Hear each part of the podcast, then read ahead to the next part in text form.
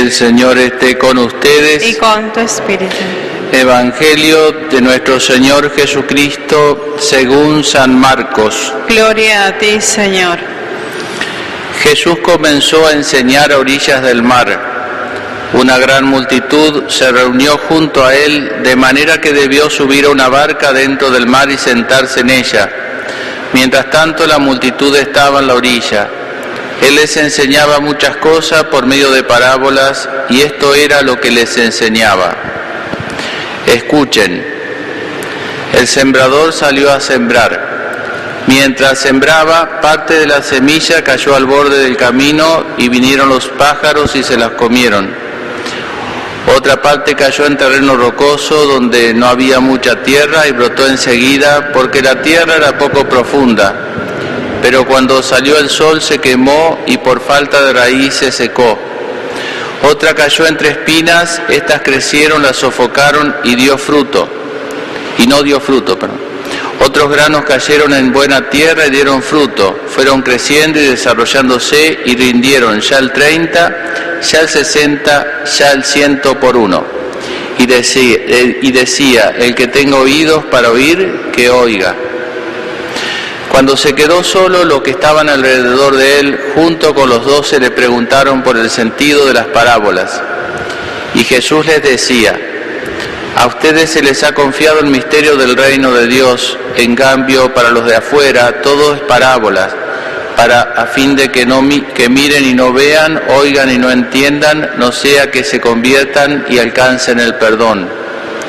Jesús les dijo, ¿no entienden esta parábola? ¿Cómo comprenderán entonces todas las demás? El sembrador siembra la palabra.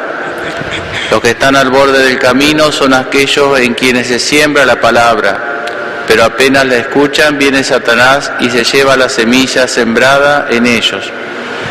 Igualmente los que reciben la semilla en terreno rocoso son los que al escuchar la palabra la cogen enseguida con alegría, pero no tienen raíces, sino que son incontantes y en cuanto sobreviene la tribulación o la persecución a causa de la palabra, inmediatamente sucumben. Hay otros que reciben la semilla entre espinas, son los que han escuchado la palabra, pero las preocupaciones del mundo, la seducción de las riquezas y los demás deseos penetran en ellos y ahogan la palabra, y ésta resulta infructuosa. Los que reciben la semilla en tierra buena son los que escuchan la palabra, la aceptan y dan fruto al 30, al 60 y al 100 por uno.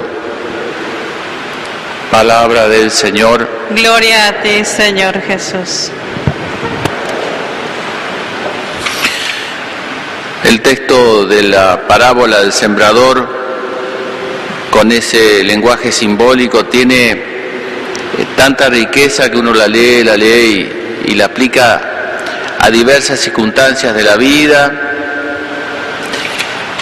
por tomar un aspecto, porque Jesús ya explica aquí qué, simboliza cada terreno, ¿no? que los terrenos seríamos nosotros, la semilla, como dice el texto, la palabra de Dios, o la fe, o la gracia. El, estando en el seminario, una tormenta que hubo fuerte, creo que lo conté esta anécdota porque a mí me resulta gráfica para explicar lo que quiero decir.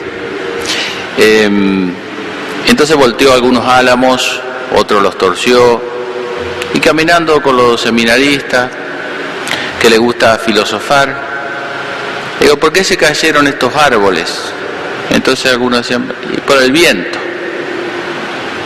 Bueno, si se cayeron por el viento, ¿por qué no se cayeron todos? Si la causa es el viento, se tendrían que haber caído todos. El viento era lo que llamamos la ocasión. La causa de la caída del árbol era más interior, estaba en su raíz. Esta distinción entre la ocasión, que es más externa a nosotros, y la causa es muy importante, porque si uno las tergiversa aplica mal el remedio, lo aplica en la ocasión, y el mal está en la causa. ¿A qué me refiero con esto? Tomando el texto de la, ¿El sol tenía la culpa de que se secara la semilla que cayó en terreno rocoso donde había poca tierra? No. El sol fue la ocasión. La causa de que se secó no fue el sol, sino que fue que estaba poco profunda la, la, semilla sembrada. Porque si no hubiese secado a la otra que cayó en buen terreno y que dio fruto.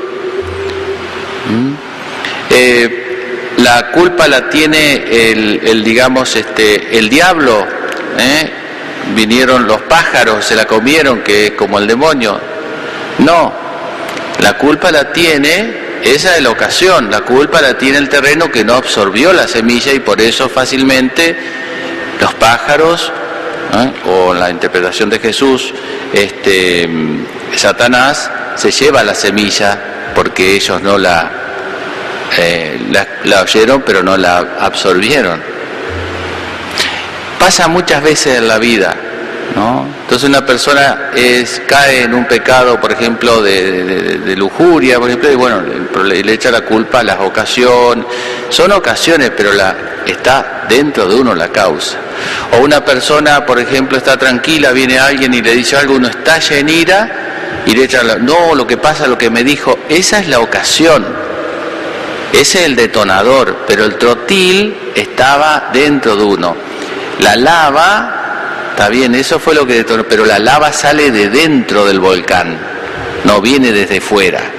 La ira estaba dentro de uno y estalló con ocasión de eso. Normalmente la causa es interior en la vida espiritual, porque eh, somos seres libres. Nada de lo que suceda fuera de uno nos hace buenos o nos hace malos. Nada de lo que suceda afuera, ni el demonio, ni nada ni el mundo, nada nos hace buenos o malos. Sí, lo que está fuera de nosotros es la ocasión. Nos pone en ocasión de ser buenos o en ocasión de ser malos. Pero siempre, porque si no, no existiría la culpa ni el mérito. ¿no? Bueno, esto parece muy sencilla la distinción, pero si uno la aplica al orden personal, al orden social, va a, para los males va a aplicar el remedio en el lugar justo, porque si usted ataca la ocasión, es como atacar la fiebre, ataca el síntoma y, no se cura nunca, una mejoría aparente, pero sigue la infección. Ataque la infección y se van a ir todos los síntomas.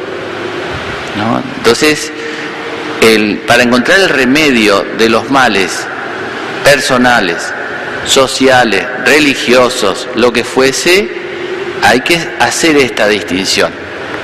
Digo, porque enseguida vieron que es, que yo a veces me, de uno mismo, ¿no? Y veo, cuando uno ve en los demás lo ve más claro siempre. Este, pero qué rapidez, qué sutileza para echarle la culpa a la ocasión. Rapidísimo, eso tanto como los niños, vieron, pasa algo enseguida fue él, instintivamente. Eh, tenemos esa capacidad y, eso eh, nos impide que las cosas que padecemos nos ayuden a sanar. O sea, por eso no sanamos, ¿no? Ni como sociedad, ni a veces como iglesia, ni a veces individualmente, porque eh, le echamos la culpa a la ocasión. Para el bien o para el mal pasa lo mismo. Las cosas de fuera no nos hacen buenos.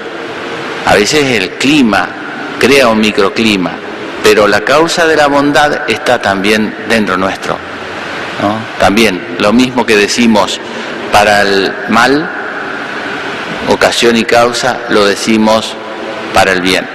Bueno, hoy vamos a recibir en nuestro corazón y en nuestro interior, y físicamente hablando nuestro, en nuestro interior, la semilla que es la Eucaristía.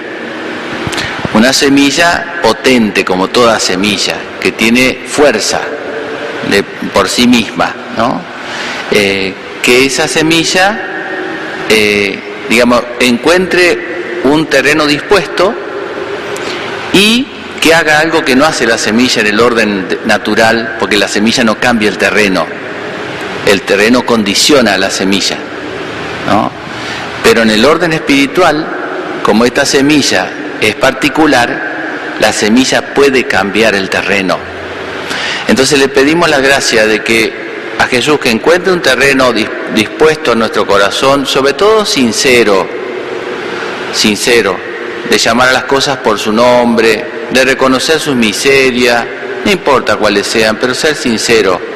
El médico quiere eso, no quiere eh, una persona sana porque nadie es sano, porque somos enfermos, porque somos pecadores. El médico quiere que la persona sea sincera. Ahí lo puede ayudar. Si no es sincera la persona, ni el mejor médico puede ayudar a nadie, ¿no? Entonces, primero que seamos bien dispuestos, que seamos sinceros. Y segundo, que convierta nuestro corazón en, un buen terreno, ¿eh? que, dé, mucho fruto. Le pedimos a la Virgen esa gracia.